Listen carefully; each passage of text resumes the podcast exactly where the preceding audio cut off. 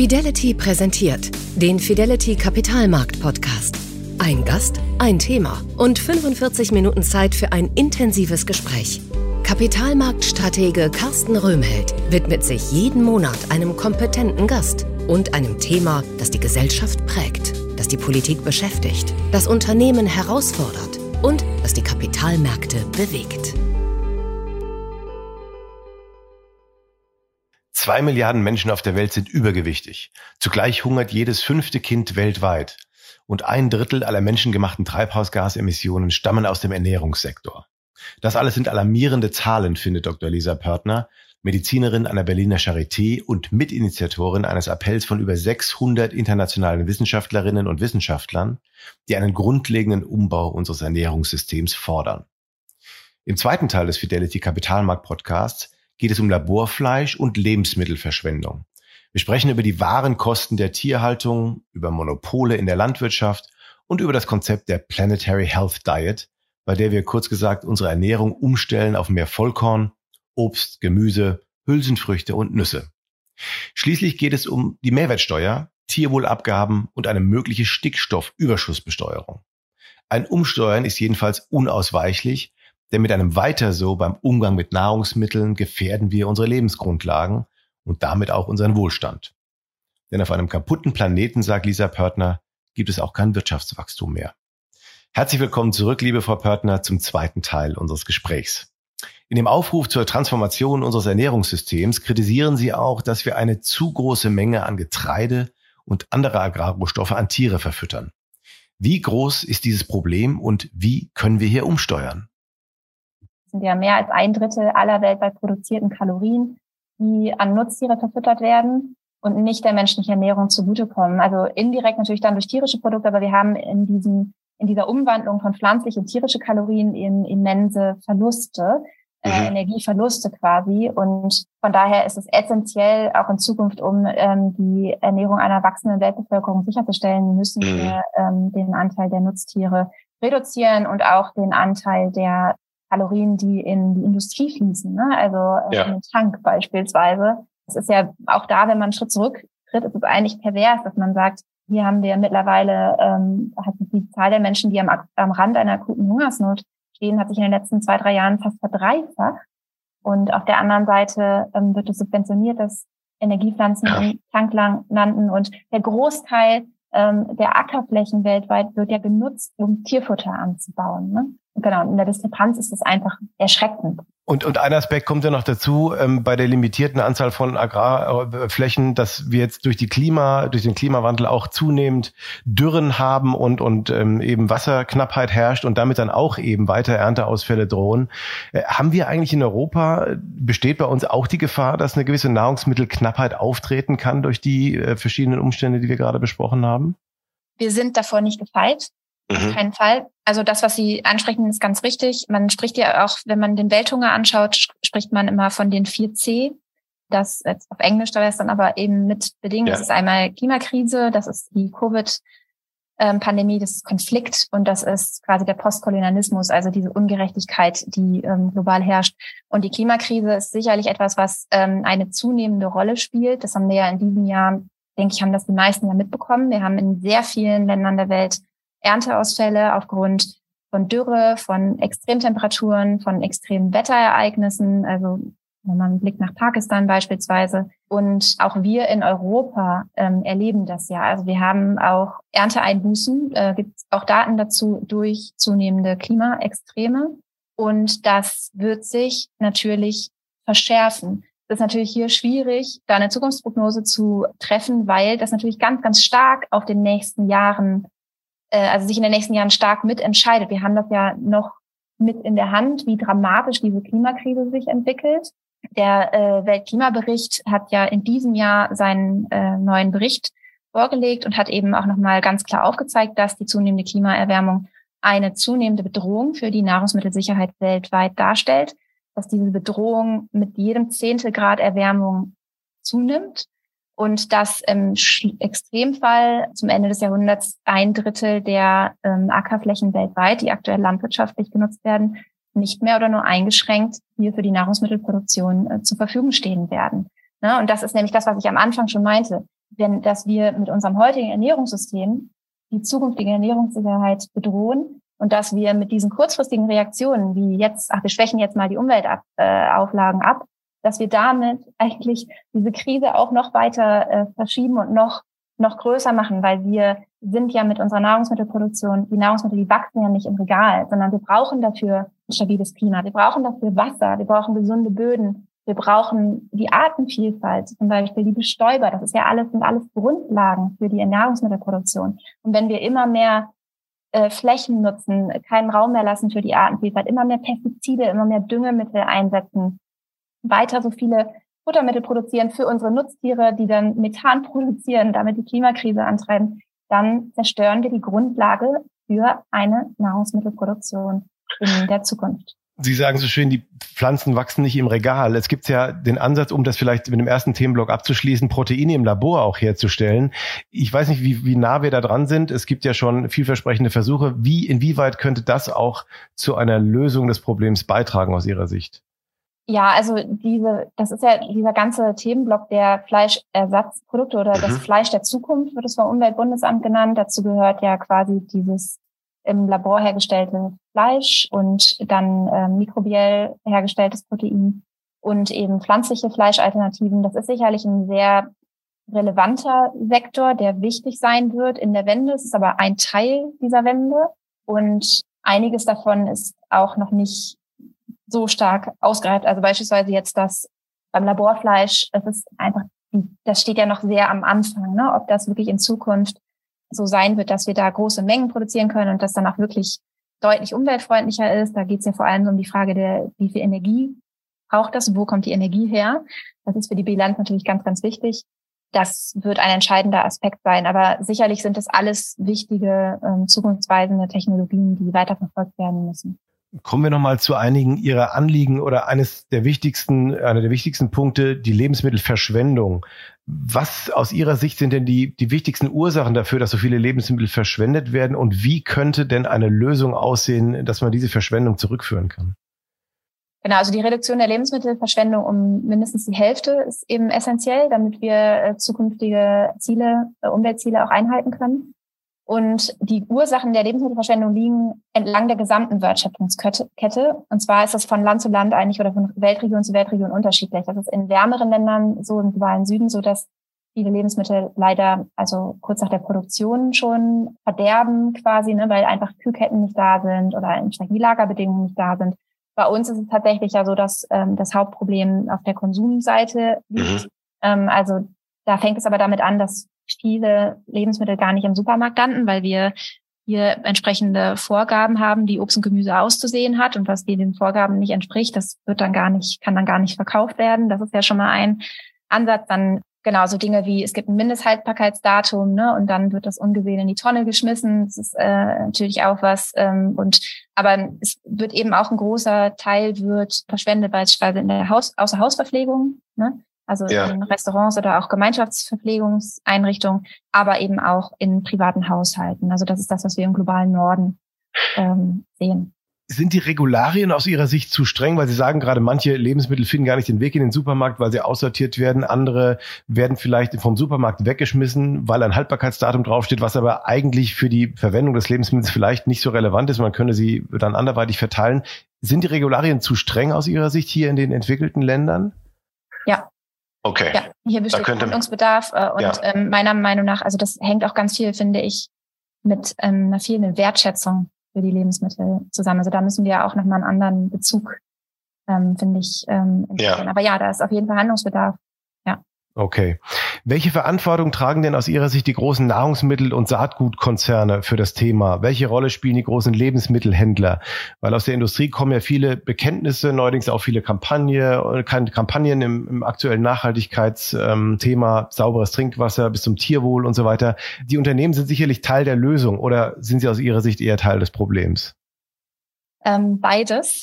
Ähm, das ist, glaube ich, wie in allen anderen Sektoren auch so, wir haben in dem, im Lebensmittelsektor, das hatte ich ja auch schon kurz angesprochen, ähm, diese unfassbare Monopolisierung und Konzentration von Macht bei einzelnen Unternehmen. Und das ist natürlich ein immenses ähm, Problem und das ist genauso wie in anderen Bereichen auch, dass da einfach eine maximale Profitorientierung vorherrscht. Und das ist natürlich extrem bedenklich, weil da nicht das Ziel ist, alle Menschen gut und gesund zu ernähren, sondern das Ziel dieser Unternehmen ist, den maximalen Profit zu machen. Ne, das gilt, ähm, es gibt genauso wie große fossile Unternehmen, bei denen vielen ja das Problem mittlerweile bewusst ist, oder das ist nicht gut, äh, gibt es äh, beispielsweise ja auch riesige Fleischkonzerne, die äh, immensen Umweltfußabdruck haben und die ganze Zeit versuchen, sich aus der ähm, Verantwortung zu binden. Ne? Das heißt, hier liegt äh, eine riesige Verantwortung der Unternehmen. Und gleichzeitig natürlich müssten sie Teil der Lösung sein. Sie müssen sich auf den Weg machen. Sie müssen uns helfen, die ähm, Krisen zu begrenzen. Und auch da sind natürlich, also die großen Unternehmen und auch die, die Lebensmittelhändler sind da wichtig. Das ist, ähm, hat ja schon Vorbildfunktion, wenn, wenn Unternehmen sich auf den Weg machen. Burger King hatte jetzt ja beispielsweise, macht dann Werbung für ähm, mehr Pflanz, bietet pflanzenbasierte Burger an oder sowas. Nicht, dass ich jetzt ein riesiger Burger King-Fan bin, aber das ist natürlich, das sind schon wichtige Signale, ne? wenn ja. die Unternehmen und Lebensmittelhändler ähm, dementsprechend auf den Weg machen und anerkennen, die Situation anerkennen, in der wir sind und die Notwendigkeit, hier was zu verändern, anerkennen und selbst auch mhm. mit dazu beitragen. Ja. Jetzt haben wir ja gesagt, in einigen Bereichen ist die, sind die Regulierungen vielleicht zu scharf und zu hart. Auf der anderen Seite ist die Frage, wäre es sinnvoll, dass der Staat auch beim Thema Lebensmittelbesteuerung eingreift. Äh, derzeit werden ja nachhaltige Produkte genauso besteuert wie konventionelle. Sollte der Staat hier umsteuern, vielleicht eher eine pflanzenbasierte Ernährung finanziell fördern und den Konsum möglicherweise tierischer Produkte verteuern? Ist das aus Ihrer Sicht ein, ein, ein wichtiger und richtiger Ansatz? Ja, also wir brauchen verschiedene politische Maßnahmen und diese finanziellen Maßnahmen, die Sie gerade angesprochen haben, sind ähm, auf jeden Fall ein wichtiger Teil davon, wir wissen, dass diese finanziellen Maßnahmen wirken. Und das fängt ja an, also wir, wir müssen über Besteuerung sprechen, aber wir müssen auch schon vorher gucken, wir müssen auf die Subventionen gucken. Also wo fließen denn unsere Steuergelder überhaupt hin? Und da haben wir ja. einfach ein massives Ungleichgewicht. Die fließen seit Jahren, Jahrzehnten in die Tierindustrie und fördern diese massive Konzentration äh, an Tieren, fördern die Massentierhaltung, ähm, fördern, dass diese Lebensmittel künstlich billig gehalten werden. Und es ist ja aber ja so, wenn wir uns, es gibt ja dieses Konzept der wahren Kosten. Mhm. Ähm, also das eine ist ja der Preis, ähm, den ich an der Kasse zahle, aber die wahren Kosten, da müsste ich mir eigentlich gucken, welche ja. Umweltfolgen hat dieses Lebensmittel, welche genau. gesundheitlichen Folgen hat dieses Lebensmittel. Und diese wahren Kosten, die sind ja mitnichten einbepreist, im Gegenteil.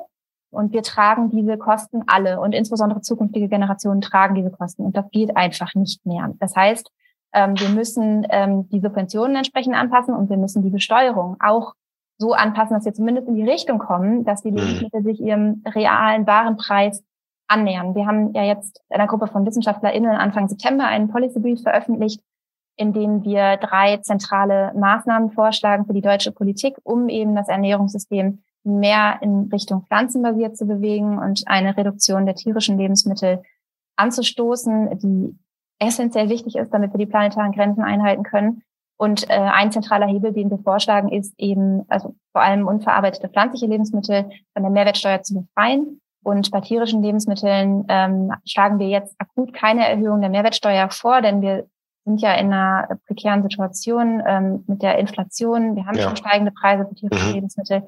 Aber wir schlagen eben vor, als Anfang beispielsweise erstmal die Tierwohlabgabe einzuführen und mittelfristig aber schon dann ähm, auch an der Produktion anzusetzen, die Stückstoffüberschussbesteuerung einzusetzen, damit wir uns da eben den wahreren Preisen quasi annähern. Von daher, ähm, ja, diese finanziellen Mittel sind ähm, wichtige politische Hebel. Und denn das äh, sagte ich ja eben auch, es ist ja sogar das Gegenteil im Moment. Wir haben ja tierische Lebensmittel unterliegen ja einem verminderten Mehrwertsteuer. Ja. Prozent und einige pflanzliche Lebensmittel, wie beispielsweise die Hafermilch oder so, unterliegt im normalen Satz. Das heißt, da steuert die Politik ja schon, aber eben in die falsche Richtung. Ne? Ja. Und dann muss dringend ähm, umsortiert werden. Sie haben viel über die Reduktion auch der tierischen Nahrungsmittel gesprochen. Also man kann natürlich zusammenfassend sagen, wir essen alle zu viel Fleisch, vor allem wahrscheinlich in den westlichen Gebieten. Aber wie viel zu viel ist das eigentlich aus Ihrer Sicht? Kann man das in irgendeiner Art und Weise in Zahlen fassen? Ja, das kann man sehr gut in Zahlen fassen. Also es gibt ja eine Wissenschaftskommission, die hat 2019 einen Bericht vorgelegt, den sogenannten Lancet-Bericht, ähm, und in dem wird eine Ernährung vorgeschlagen, äh, mit relativ konkreten Mengenangaben, die eine wachsende Weltbevölkerung ähm, gesund ernähren könnte, bei gleichzeitiger Einhaltung der planetaren Grenzen, das heißt Vermeidung dramatischer Umweltschäden wie einer sich zuspitzenden Klimakrise. Und hier ähm, sind eben jetzt für verschiedene Lebensmittelgruppen schon bestimmte Margen vorgeschlagen worden. Ähm, und da ist es so, dass eben als umweltverträglicher pro Kopf Fleischkonsum ähm, circa 15 Kilogramm genannt werden pro Jahr. Und wenn wir auf Deutschland schauen, dann sind wir leicht rückläufig, mittlerweile bei 55 Kilogramm Fleisch ähm, pro Kopf und Jahr. Das heißt, wir müssten den Fleischkonsum in Deutschland um circa drei Viertel reduzieren. Für Milchprodukte sind es etwas mehr als, äh, sind es um die 60 Prozent, die, die, die der Konsum hier zurückgehen müsste. Und parallel dazu müsste der Konsum pflanzlicher Lebensmittel, also Vollkornprodukte, Obst, Gemüse, Hülsenfrüchte, Nüsse, äh, müsste deutlich gesteigert werden. Und das hätte eben neben diesen Umweltvorteilen auch sehr große Vorteile für die menschliche Gesundheit. Das heißt, wir haben hier wirklich, hätten hier eine sehr, sehr große Win-Win-Situation, die für uns ÄrztInnen natürlich auch ähm, sehr relevant und interessant ist. Und die Krankenversicherungen werden entlastet, das muss man auch dazu sagen. Genau. Jetzt haben wir zwei Begriffe, die ich gerne nochmal mit Ihnen äh, gegen Ende besprechen würde. Das eine ist, der immer wieder auftaucht, ein Begriff, die Planetary Health Diet. Ähm, was genau ist das? Vielleicht können Sie uns nochmal ein bisschen erklären, wie das uns helfen kann, Ernährungsfragen zu lösen und gleichzeitig den Klimaschutz zu gewährleisten. Genau, die Planetary Health Diet ist im Prinzip diese Ernährungsform, die ich gerade schon angesprochen habe. Also die wurde von dieser Wissenschaftskommission vorgeschlagen. Und das ist eben eine Ernährung, die stark pflanzenbasiert ist. Sie enthält also sehr viel Vollkorngetreide, viel Obst, Gemüse, Hülsenfrüchte, Nüsse, auch als ähm, gesunde Proteinquellen. Sie enthält mäßig ähm, dann noch Milchprodukte, also in mäßiger Menge noch Milchprodukte und weißes Fleisch, also ähm, Geflügelfleisch oder Fisch und nur noch sehr wenig rotes Fleisch, also Fleisch von Rind und Schwein, denn äh, die, das rote Fleisch ist eben besonders klima- und umweltschädlich und ähm, auch wenig gesättigte Fettsäuren und wenig Zucker. Ähm, die Planetary Health Diet kann dann sowohl flexitarisch umgesetzt werden als aber auch vegetarisch oder vegan, je nach persönlicher Vorliebe. Und sie gibt eben, äh, macht eben bestimmte Vorschläge, bestimmte Margen für die Lebensmittel, sodass sie auch nach Kontext oder individuellen Vorlieben eben angepasst werden kann. Und das Reizvolle an dieser ähm, Ernährungsempfehlung ist eben, dass ähm, wenn diese Ernährung selbst bei wachsender Weltbevölkerung von möglicherweise 10 Milliarden Menschen im Jahr 2050 von all diesen Menschen umgesetzt würde, dann wäre das trotzdem eben vereinbar mit der Einhaltung der planetaren Grenzen, mit dem Erreichen globaler Umweltziele und gleichzeitig wäre das eine gesunde Ernährung für alle Menschen. Und da ist natürlich ganz inhärent auch dieser Gerechtigkeitsaspekt, ne? dass wir müssen das natürlich von Land zu Land unterschiedlich betrachten. In Deutschland müssten wir beispielsweise stark den Konsum tierischer Lebensmittel reduzieren. In anderen Ländern, die müssten aber beispielsweise mehr tierische Lebensmittel mhm. ähm, zu sich nehmen, um eben einen besseren Ernährungsstatus zu erreichen. Ähm, und damit ist, finde ich, dieser globale Gerechtigkeitsaspekt hier auch sehr zentral ähm, drin verankert. Also eine Win-Win-Situation, wenn man so möchte. Ein anderer Begriff, der immer wieder auftaucht, ist die Farm-to-Fork-Strategie. Was verbirgt sich denn dahinter? Die Farm-to-Fork-Strategie, das ist im Prinzip auf EU-Ebene eine ähm, EU-politische Strategie, die dazu dienen soll, die Landwirtschaft in Europa umweltfreundlicher und nachhaltiger zu gestalten. Das beinhaltet dann beispielsweise eine Steigerung der Flächen, die ökologisch bewirtschaftet werden sollen. Das beinhaltet eine Reduktion des Einsatzes von Pestiziden oder ähm, künstlichen Düngemitteln. Das ist im Prinzip ein Teil der Strategie der EU eben zu mehr, ähm, also des Green Deals, ne, für mehr mhm. ähm, ähm, Umweltfreundlichkeit und für die Einhaltung der, der Umweltziele, unter anderem des Pariser Klimaziels, zu dem wir uns ja verpflichtet haben. Ja, und meinen Sie das am Schluss vielleicht nochmal gefragt, dass wenn wir tatsächlich mehr eine staatliche Lenkung auch haben in diesen Bereichen, dass vielleicht auch über Steuern und andere Anreizsysteme, dass äh, diese etwas gesündere und ähm, gerechtere Ernährung, dass die auch von der Gesellschaft dann tatsächlich anerkannt und nachverfolgt wird? Oder glauben Sie, dass das eher auch Probleme mit sich bringt, dass viele Leute sagen, sie wollen sich nicht unbedingt vorschreiben lassen, was sie essen äh, sollen und äh, dann vielleicht eher dem Ganzen ablehnend gegenüberstehen? Wie, wie sehen Sie abschließend diese, diesen Konflikt der Gesellschaft sozusagen? Mm, ja, also wir haben diesen Konflikt in Anführungsstrichen haben wir ja in allen Bereichen, ne? wenn wir uns angucken. Wir stehen ja unter einem Zwang, das muss man einfach ja. sagen. Ne? Wir, ja wir steuern in eine Klimakatastrophe, wir steuern in eine ökologische Katastrophe und die wird unser aller Lebensgrundlagen ähm, bedrohen. Sie wird unser Wirtschaftswachstum bedrohen. Also es gibt äh, auch kein Wirtschaftswachstum mehr auf einem kaputten Planeten. Ähm, das heißt, wir sind hier schon bestimmten Zwängen ausgesetzt, wenn wir die Kurve kriegen wollen und eine gesunde und äh, nachhaltige Zukunft für alle Menschen gewährleisten wollen, dann müssen wir umsteuern. Und wir müssen auch ganz zentral im Ernährungssektor umsteuern. Ähm, hier nur mal als Leitzahl, ein Drittel aller menschengemachten Treibhausgasemissionen kommen aus dem Ernährungssektor. Das heißt, da kommen wir gar nicht drum rum. Wir werden weder das 1,5 noch das 2 Grad Ziel einhalten können, wenn wir hier nicht umsteuern. Das heißt, wir haben hier eine unbedingte Notwendigkeit und natürlich ist es aber extrem wichtig, die Menschen mitzunehmen ne, und ähm, keine Zwänge aufzuerlegen. Und das ähm, funktioniert sicherlich auch im Ernährungsbereich überhaupt nicht, weil das natürlich auch viele als sehr persönlich erlebt wird. Aber es gibt halt diverse politische Maßnahmen, die man umsetzen kann, um das auch zu erreichen. Ne, adäquat kommunizieren ähm, ist wichtig, dann eben die Anreize setzen und die Rahmenbedingungen so setzen, dass es eben einfacher wird und günstiger wird, sich so ähm, klimafreundlich, umweltfreundlich und auch gesünder zu ernähren. Da gibt es ganze, äh, gibt es Maßnahmenpakete, die man umsetzen kann und wo man auch äh, in Studien sieht, ist, dass ähm, die Bevölkerung das auch mitgeht, wenn es eben wirklich so umfassende Pakete sind, wenn alle quasi betroffen werden, wenn sozialer Ausgleich stattfindet ähm, und wenn die gesamte Wertschöpfungskette auch mit einbezogen wird. Und wichtig finde ich in dem Zusammenhang aber auch immer nochmal zu sagen, es ist ja nicht so, als wären wir jetzt gerade komplett frei ähm, in unseren Entscheidungen, sondern die Rahmenbedingungen sind ja da. Ne? Also die, es ist ja nicht so, als wären die nicht da. Und das gilt auch für andere Bereiche. Wenn ich beispielsweise auf die Mobilität gucke, ist es ja, ähm, ich will demnächst eine, eine längere Reise machen. Es wäre viel einfacher für mich, weniger Zeit, weniger Geld, einfach einen Flug zu buchen, an stundenlang hinzusetzen und mir die Zugverbindung rauszusuchen, die dann auch noch teurer sind.